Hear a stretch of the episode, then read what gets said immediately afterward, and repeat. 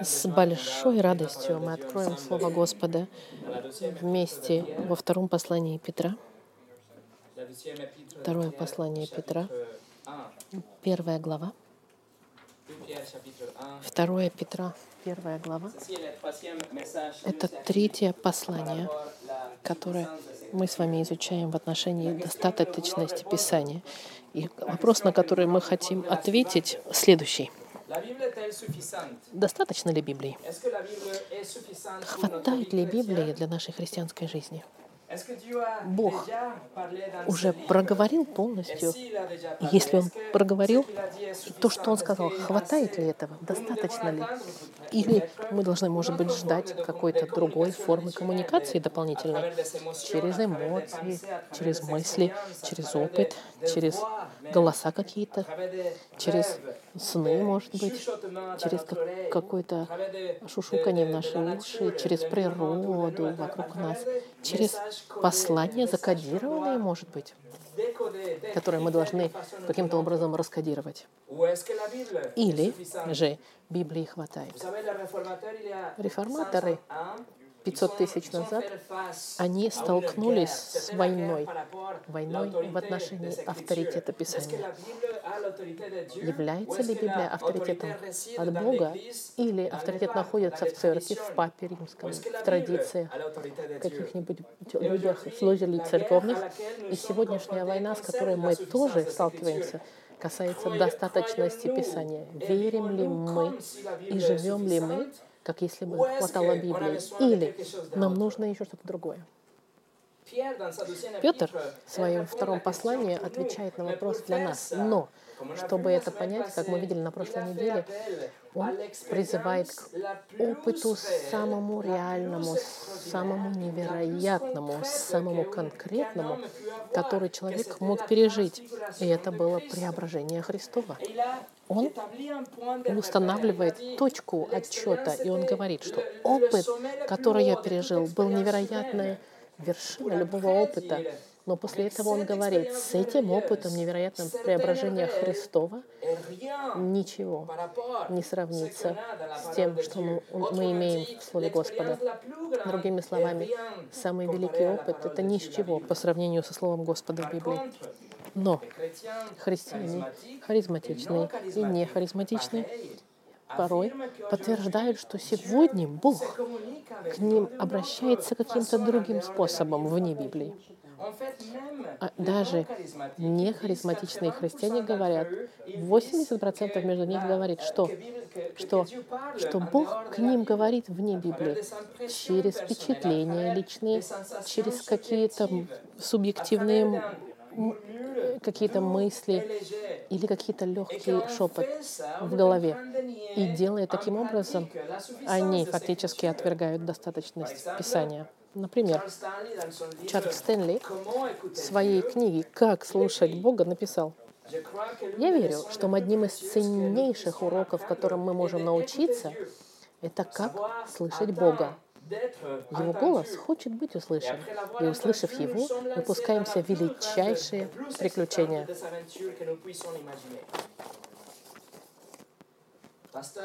Пастор баптистский Хенри Блакаби написал, если что-то и ясно из чтения Библии, так это то, что Бог говорит к своим людям. Он говорил Адаму и Еве в, сада, в Эдемском саду в Бытие. Он проговорил к Аврааму и другим патриархам.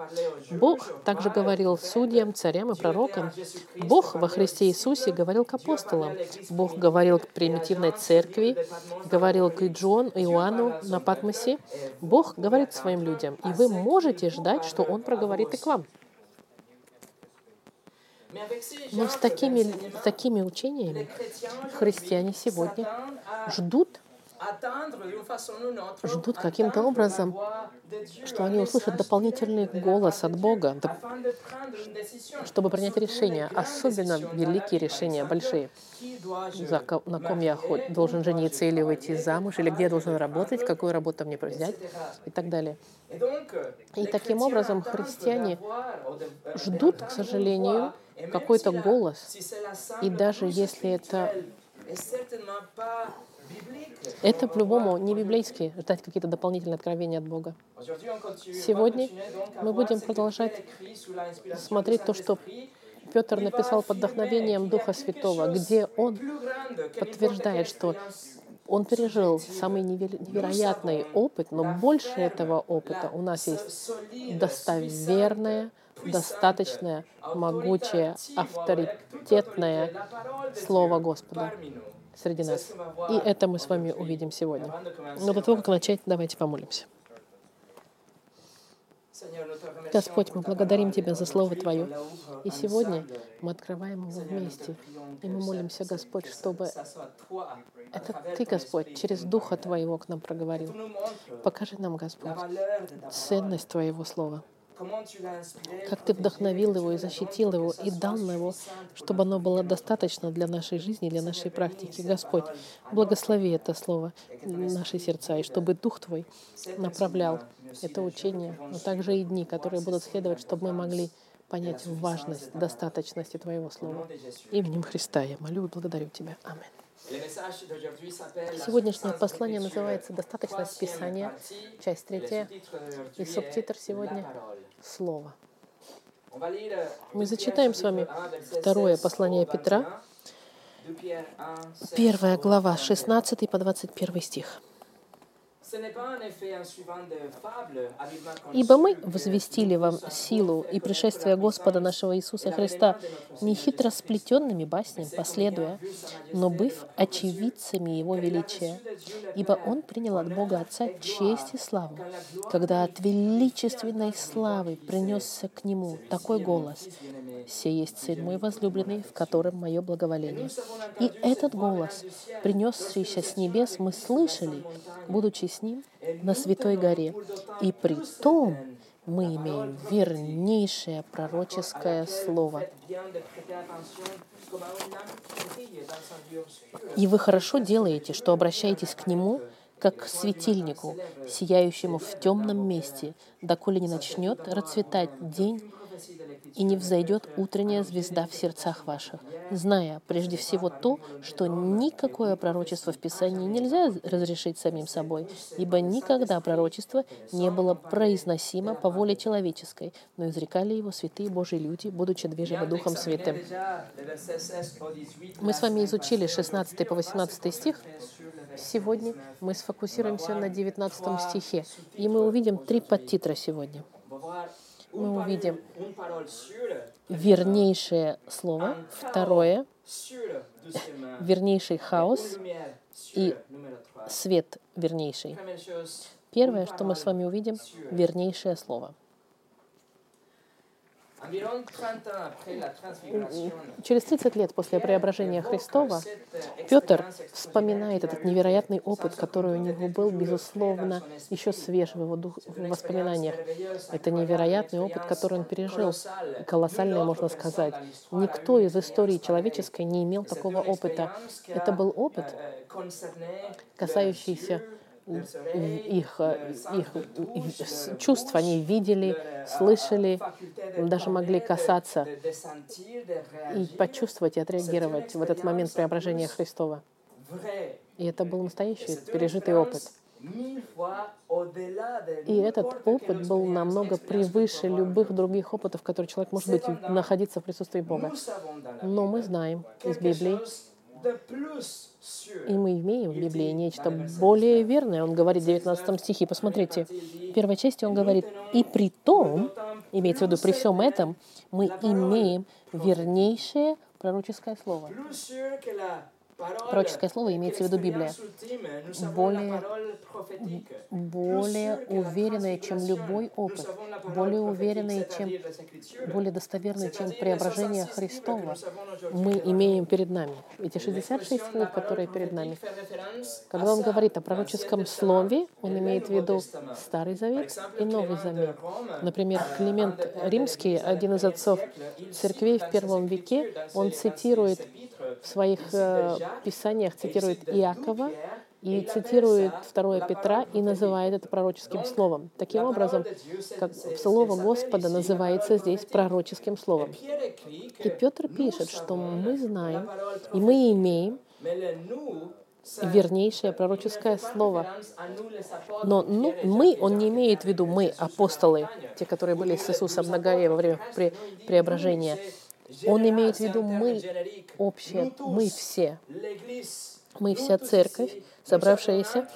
У нас в руках наших находится нечто, что Петр говорит, превыше, чем любой невероятный опыт, даже опыт Петра. У нас Библия в руках, она более верна. И очень важно понять, что слово в греческом языке дает нам правильный смысл этого текста. la parole est sûre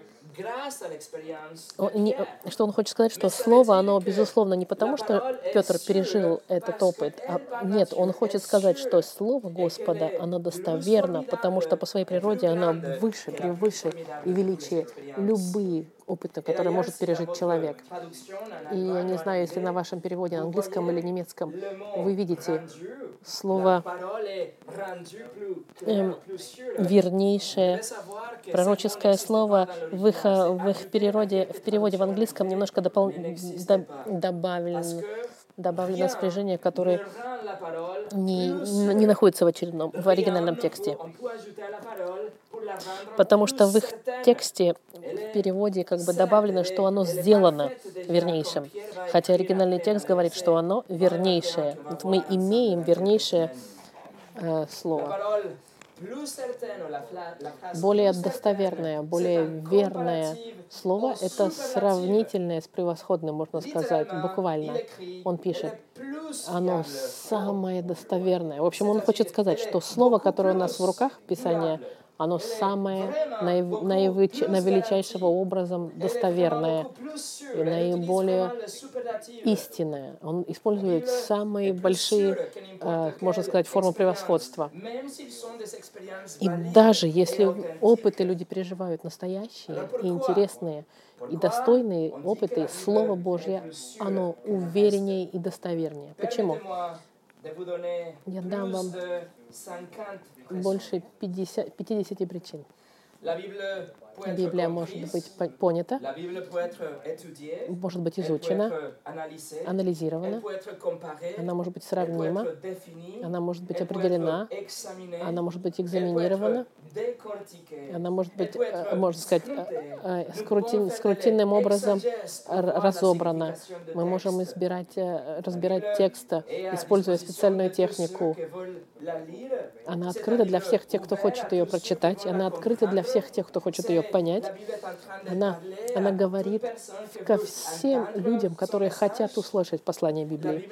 Библия не ограничивается одному, двум или трем людям и не, и, и не несет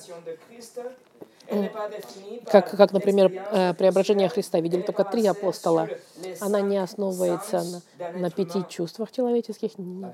Библия может быть доказана археологией, наукой. Она может быть подтверждена историческими документами. Она, и манускрипты библейские, они очень старые и очень близкие к источнику. Она не меняется она вечна. Ничего не может быть добавлено к Библии, чтобы она была более полной. Ничего невозможно убрать из нее, чтобы сделать ее более точной. Ничего нельзя в ней исправить, чтобы сделать ее более достоверной. И ничего не, не можно там обновить, чтобы сделать ее более современной, чем текст, который сегодня. Библия ясна. Она значит то, что она говорит. Она объективна, когда она говорит то, что она говорит. Библия она лег, поним, ее, ее понять легко, она содержит в себе истины Бога, нравится нам или нет. Она держит сами слова великого Бога. Не просто она была вдохновлена Богом, она была невероятным образом сохранена через времена и народы. Библия не разочаровывает, Библия не противоречит. Она не дает плохих советов. Библия не приводит людей к ошибкам. Писания, они солидным образом запечатаны, постоянные и логичные, и неизменные, и тверды. Культура не может манипулировать или улучшить ее.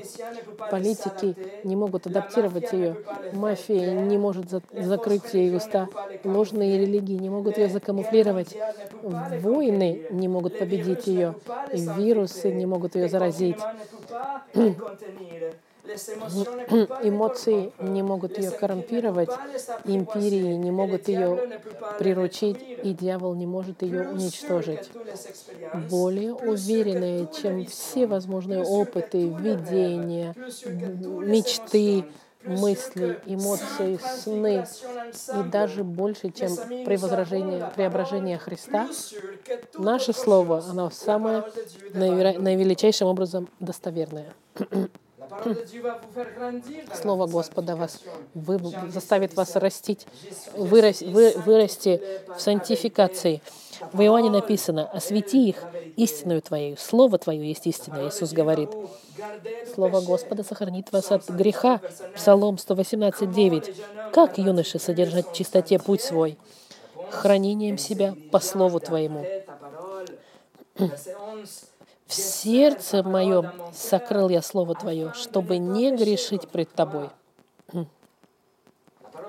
Слово Господи научит вас и укрепит вас для жизни.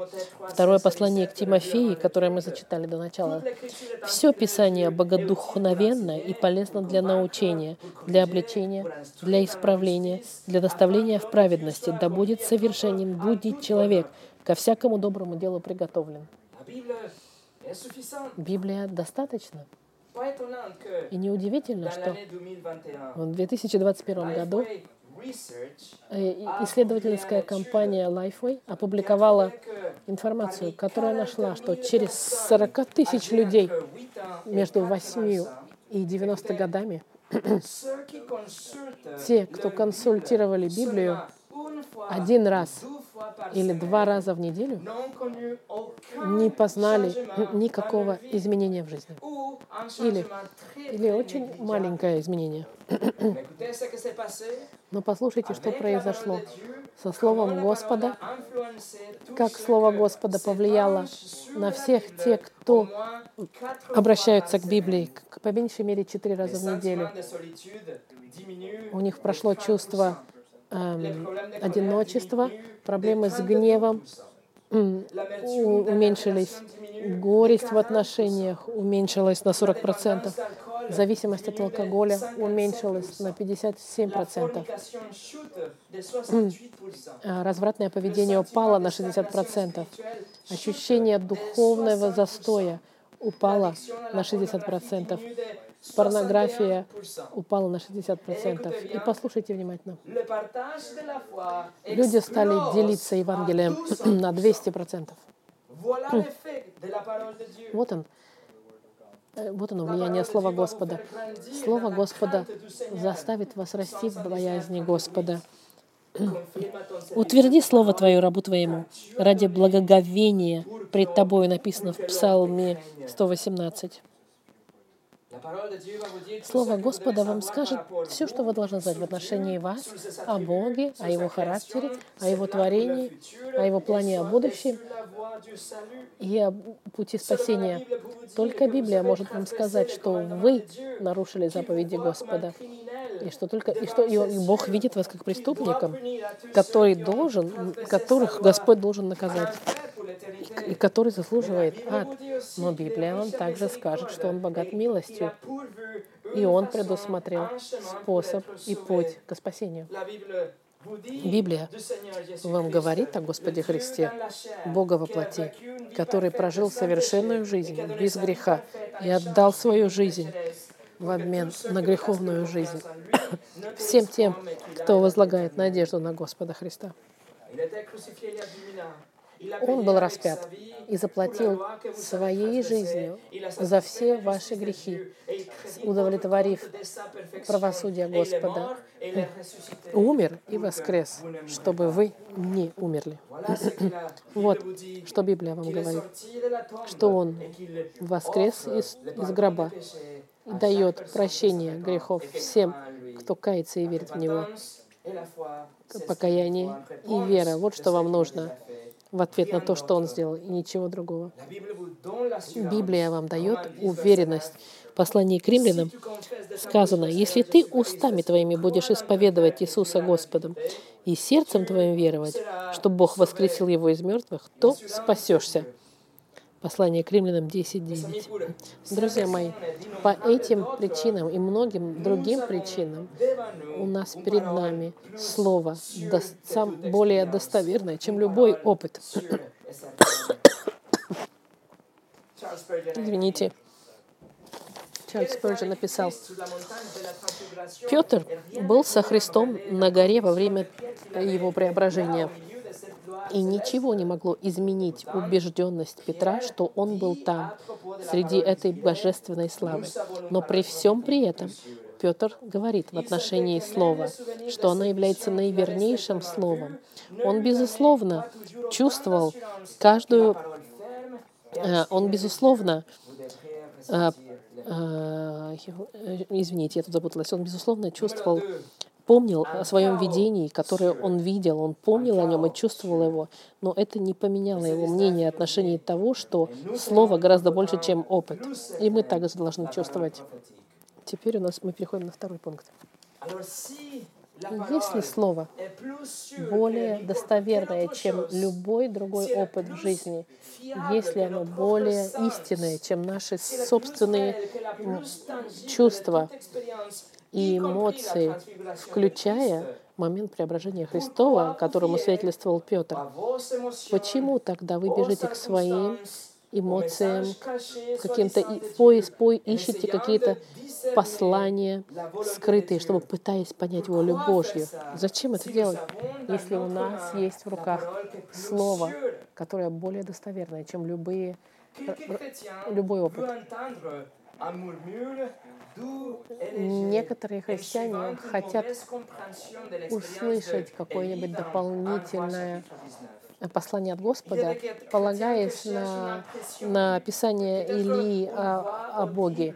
Или, или христиане хотят услышать настоящий голос от Господа, что-нибудь дополнительное, кроме Библии.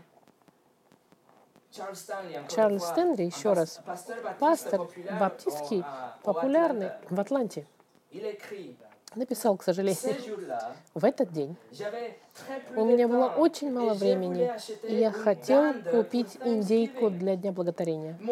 У меня уже заканчивалось время, и я сказал, Бог, покажи мне, что делать. И в этот момент я почувствовал, как будто бы Бог сказал, иди в этот магазин, купи эту индейку там. Сказал ли мне Бог туда пойти? Конечно, Он мне сказал пойти. Друзья мои, это называется гностицизмом. Это гностицизм, который переодет. Это желание услышать голос Бога или получить какое-то привилегированное дополнительное откровение вне Библии. Мы хотим по-другому переодеваем гностицизм, ища дополнительный голос.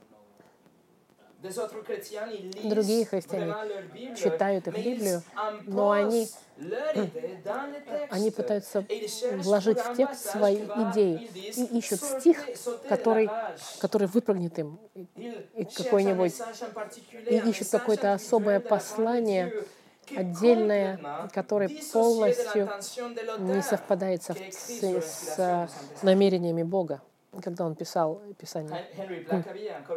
Еще, еще раз, Генри Блакаби, автор книги, написал в один момент, когда его дочка боролась против рака, и он, он читал свою Библию, и он написал,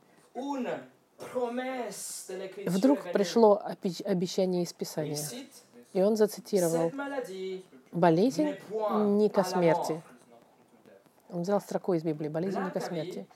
Лакаби цитирует строку из Иоанна, 11 глава, 4 стих, где Иисус говорит о Лазаре. Но он взял этот стих вне контекста и взял как личное обещание о себе. Но это не имеет ничего общего с его дочерью. Это не было никаким обещанием. Этот стих не говорил о раке. Он говорил о человеке в ситуации определенной. О Лазаре, который умер, кстати Но Иисус его привел к жизни. Другие христиане, они ищут знаки. Они знаки какие-нибудь ищут от Бога, которые придут через популярную песню, например. Или если какая-нибудь Бритни Спирс поет слова, которые подтвердят, что я хочу. Или они ищут, например, форму облаков. Или название в, магаз... в журнале. Или смотрят на номера машин, чтобы найти послание, скрытое от Бога. Они смотрят форму камней, их, пенку в их кофе. Они ищут это послание, спрятанное. Или даже, как мы видели в прошлый раз, э, баночку из пива, которая плывет. Присцилла Шайер, которую я цитировала на прошлой неделе, она говорит, постоянная внутренние идеи, совпадающие с внешними подтверждениями, таким образом Бог часто направляет верующих в исправлении Его воли. Но проблема с этим, что в Библии нет таких примеров, который бы учил бы нас раскодировке послания. Нет чего-то в Библии, чтобы учила в Библии, как мы должны раскодировать знаки, окружающие нас, или как мы должны интерпретировать обстоятельства, чтобы отличить волю Господа. Писание, наоборот, говорит, будьте аккуратны и на свое собственное понимание. Смотрите, что написано в притчах Соломона. Кто он говорит, не слушайте своего сердца, которое, которое извращено. Другие христиане ищут знаки, чтобы дополнить послание Библии. Как Гидеон в судьях, когда он вытащил, попросил Господа протестировать его и сказал, если вот это произойдет, тогда я вот знаю, что ты хочешь, чтобы я вот это сделал. Если сделал произойдет А, ты то я сделаю Б. Другими словами, Господь, если Ты хочешь, чтобы я поделился Евангелием с этим человеком на автобусной остановке, тогда пусть он спросит меня, который час или во сколько придет автобус, и тогда я пойму, что Ты хочешь, чтобы я поделился Евангелием. Если нет, тогда я пойму, что нет. Что ты не хочешь, чтобы я с ним делился Евангелием. Так размышляют многие. Но пример Гедеона в Старом Завете, это был описательный момент. Он не предписательный. Он не говорил нам о модели, которой мы должны следовать. Это не опыт, который мы должны копировать, потому что никто не копирует в Писании опыт Гедеона. Это не является средством различать волю Господа. Есть и другие христиане, которые ищут ощущение мира, чтобы они чувствовали себя в мире. Если они чувствуют себя хорошо в отношении чего-то, это значит, Бог нас направляет в этом направлении. Джойс Майер, очень популярный автор, она говорит, что этот внутренний мир — это подтверждение того, что Бог нам говорит вне Писания.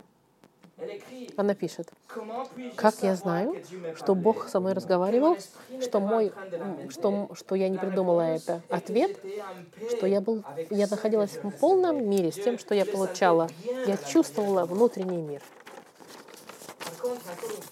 В очередной раз Библия нигде нам не говорит, что мы должны считать, рассчитывать на свои эмоции и свое состояние мира. Никогда такого в Библии не сказано. Библия нам никогда не говорит это делать, потому что наши эмоции постоянно меняются. Наш источник истины должен быть основан, так сказал Господь. Если Бог это сказал, тогда у нас может быть мир в нашем послушании. Но наш личный мир или, или недостаток мира не имеет никакого отношения от того, что Бог говорит. Подумайте о Моисее, например. Думаете ли вы, что у него был мир, зная, что он должен вывести свой народ от, от руки фараона, я думаю, что он был, наоборот, дестабилизирован. Моисей сказал пять причин Богу, почему он не подходит для этого. Но что Моисей сделал? Моисей послушался. Не потому, что у него был мир внутренний, или недостаток мира? Потому что он послушал авторитет Слова Господа. Потому что Слова Господа достаточно. Думаете ли вы, что И- И- Иисус Навин чувствовал себя в мире, когда он должен был войти, победить всю территорию? Не поэтому Иисус ему сказал, не бойся, будь сильным и, и не бойся. Конечно, у него не было мира, но он послушался, и он последовал тому, что Бог сказал. То же самое с Исаией с Иеремией. Бог им сказал проповедовать, и он сказал, что никто их не будет слушать. Он сказал Езекилю, что он будет проповедовать людям, противящим воле Господа. Иисус сказал Петру, что он будет замучен. Мы делимся Евангелием в церкви и вне церкви, зная, что большинство людей, они отвергнут наше послание и так далее. Наш мир внутренний, он очень субъективный. Но Слово Господа, которое находится вне нас, оно гораздо более достоверно, чем любое присутствие и отсутствие мира. Слово является нашим авторитетом, а не наши эмоции внутренние. И при всем при этом, когда вы слушаетесь тому, что Бог сказал, у вас будет мир, зная, что вы находитесь в Его воле. Другими словами, не ваш мир решает, что вы в воле Господа, но ваше послушание Слову Господу и подчинение Слову вам без сомнения скажет, что вы внутри воли Господа. И как последствие, не как причина, а как последствие у вас будет мир, даже в самых сложных обстоятельствах. И, безусловно, есть другие, которые читают сны и пытаются читать обстоятельства. Они пытаются прочитать, что другие говорят. Они читают, что найдут на Фейсбуке, читают, что им говорит их сердце. И для них чтение Библии не считается достаточным. Они пытаются найти дополнительную информацию. Мат Чандлер, еще другой популярный пастырь в Далласе, он сказал, что его направил Дух Святой укрепить какого-то христианина с видением пиратского корабля, который за которым гнались э, акулы. И он должен был пойти кого-то укрепить с этим видением якобы таким. Но если бы он хотел укрепить кого-то, почему он не пошел и не помолился с этим человеком? Почему не открыть Библию и прочитать 32-й псалм? или 10 главу Иоанна, благой пастырь? Или Бет Мур, другая учительница, которая рассказывает, как она находилась в аэропорту, и что Бог очень четко ей сказал не свидетельствовать этому человеку, но просто пойти в туалет и расчесать волосы. Почему Бог бы такое сделал? Если мы видим в нашем собственном опыте и доверяем нашим чувствам, мы отвергаем достаточность Писания. И что нам остается в конце? Каков результат? Нам, мы тогда будем искать всякие, мы будем всякие, все вот эти эмоции, внутренний мир, э, следовать за сердцем, все вот эти фразы, которые вместе в кучу наваливаются, будет настоящий хаос субъективный, если мы будем слушать всех вокруг все, и все. Друзья мои, есть гораздо вернейшее вернейший путь, потому что Бог, богатый милостью, Он нам дал свое слово, которое никогда не изменится, которое объективное, авторитарное и авторитетное, и достаточное. Слово вернейшее. Оно нас спасает и оберегает нас самих. Она отделяет нас от этого, от, этих конфуз, от этого конфуза и от того, чтобы мы не запутались, от всего того, что приходит вне Библии, которое придет из второго послания воображений, можно так сказать. Джонатан Эдвард, великий проповедник во время э, э, пробуждения Великого в США, сказал, ну почему мы не можем довольствоваться Божественным Писанием, святым, чистым Словом Божьим, которое мы имеем с того момента, как канон Писания завершен? Почему мы хотим что-то еще? Почему мы не отдыхаем в уверенности, твердости правил, которые Бог дал церкви, которым учили нас апостолы?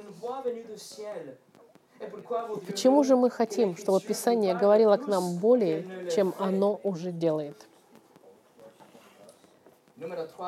Третье. Свет достоверный. Посмотрите 19 стих еще раз. И при том мы имеем вернейшее пророческое слово. И вы хорошо делаете, что обращаетесь к нему, как к светильнику, сияющему в темном месте, доколе не начнет расцветать день, и не взойдет утренняя звезда в сердцах ваших. Если Слово Господа больше и достовернее, чем любой возможный опыт, тогда обратите внимание, говорит вторая часть 19 стиха, это послание Петра здесь. Не обращайте внимания вашим эмоциям, сантиментам, вашим впечатлениям или тому, что вы думаете идет от Бога.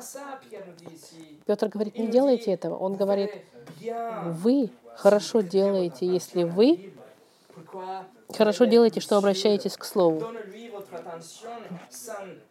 Давайте ваше внимание полностью Библии. Не отвлекайтесь на какие-то голоса, которые идут изнутри или снаружи церкви. Обратите внимание на Слово, которое достаточно.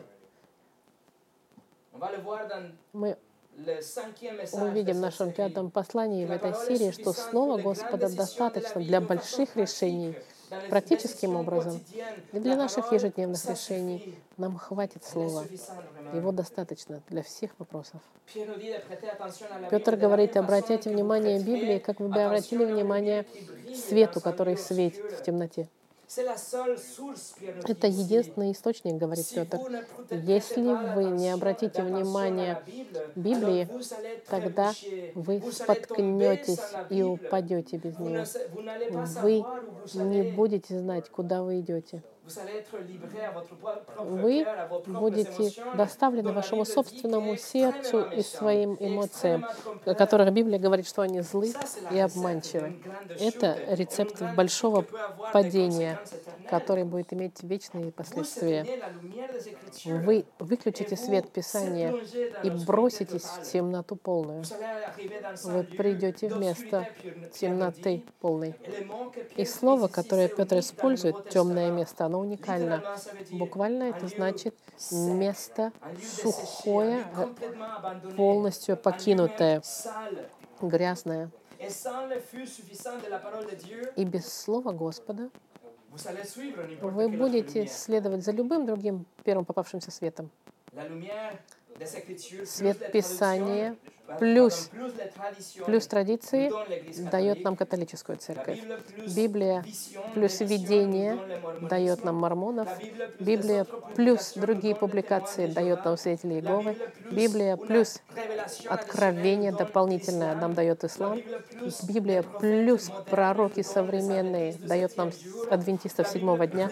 Библия плюс эмоции и, и сны дает нам церкви евангельские, которые висят на фильмах, на музыке и ищут опыт, но приоритет не является Словом Господа. Они отвергают достаточность слова. Вместо того, чтобы следовать свету уникальному и не который невозможно разделить. Они дополняют его, они ищут что-то еще. И таким образом они создают радугу мнений и запутываются. Но Слово Господа — это единственный свет, которым мы должны следовать до, пока не, не взойдет утренняя звезда. Он говорит о приходе Христа. Утренняя звезда, которая в наших сердцах встает, это выражение, которое говорит о новом дне с приходом Христа. Утренняя звезда говорится о Венере, полярная звезда, которая видна на небе, звезда, которая никогда не меняется. Вы всегда ее видите и знать объективно, где север. Это Слово Господа. Но также Мессию, Спасителя называли звездой Якова и утренним звездом в Откровении. Он свет мира в, откро... в Евангелии от Иоанна. И когда Он вернется в день, когда, когда свет будет очень яркий, и тьма полностью будет поглощена этим светом, когда придет Иисус. Свет, который мы сегодня видим, это как маленькая свечка в отношении светящегося солнца летом. Но с этого сегодняшнего дня, до того дня, когда вернется Христос, нам не нужно пытаться самим идти в темные места, в поисках, где воля Господа. Мы не должны искать, как будто бы оно ненаходимое. Оно у нас перед нами, у нас есть свет, Слово Господа, которое не меняется, а все остальное нас обманет. В конце. В притчах сказано 28-26. Кто надеется над себя, тот глуп.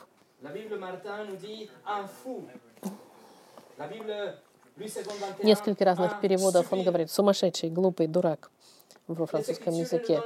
Писание нам никогда не говорит отвернуться от Писания и искать опыты какие-то субъективные. Наоборот, Писание нас всегда отправляет к Библии и говорит нам, что мы должны знать, что Библия является Словом Господа, единственный свет, который будет освещать наш путь. Псалом 118, 105 говорит, «Слово Твое — светильник ноге моей и свет стезе моей». Джонатан Эдвардс написал, «Люди, которые, обладая наивернейшим словом, данное Богом, ищут импульсы, впечатления, оставляя путь, чтобы следовать за духовными ну, в русском варианте, наверное, Иванами Сусанинами, то неудивительно, что эти люди уводятся в ужасные экстравагантные излишества. В заключении. Слово достаточно не только потому, что оно превыше любых опытов, которые мы можем пережить, но и по причине своего источника. Его источник идет от Господа. Источник это не какое-то переписка, которая идет от людей. Это не субъективное. Это не послание, которое мы должны э, раскодировать. Или голос, который мы должны учиться слышать. Это слово достаточное и объективное. И оно для нас освещает путь. Оно четко и логично. И это мы увидим с вами в следующий раз, в 20-21 стихе, что Библия находится в самом Боге, и потому как Он является источником, оно совершенно и несет все совершенство и авторитет, и вечность Бога. И тогда зачем искать другие пути и другие голоса? Неудивительно, что царь Давид написал в 137-м псалме, поклоняюсь перед святым храмом Твоим и славлю Твое, имя Твое за милость Твою и за истину Твою, ибо Ты возвеличил Слово Твое превыше всякого имени Твоего. Знать и верить, и жить достаточность Писания должно быть, это наша первая линия защиты против лжеучений. Они попытаться, будут пытаться делиться с нами идеи, которые будут пытаться отвести нас от истины Господа и будут отводить нас в источники без, без конца, пустые колодцы, которые разделят нашу церковь, нашу, нашу стаю Господа, Господа, можно сказать, стадо. Помните, что у нас перед нами Слово, наидостовернейшее и более истинное, чем все, что существует. И Петр говорит, и хорошо делаете, что вы обращаетесь к нему. Словами этого гимна, который мы с вами пели про основание, а, то основание наше стоит и стоит. Помолимся в заключении.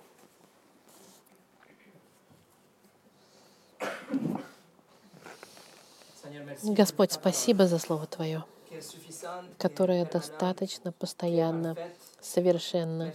Спасибо, что Ты вдохновил его и сохранил для нас. И что нам не нужно больше искать где-то в стороне, чтобы искать Твою волю. Я молю, Господь, чтобы оно являлось на нашим гидом, чтобы Слово Твое было светом, которое бы направляло нас каждый день, даже в маленьких решениях и в больших решениях, Господь. Отодвинь от нас эту необходимость, которая у нас есть, искать где-то в стороне от Тебя, чтобы у нас были какие-то подтверждающие эмоции или опыт, но чтобы мы были довольны тем, что Ты уже сказал, и чтобы, делая Твою волю и будучи послушными Твоему Слову, чтобы мы находили э, мир и настоящие отношения с Тобой через Слово Твое. Спасибо, Господи, что Ты дал нам Твое Слово, что мы можем его слышать и читать. Именем Христа. Аминь.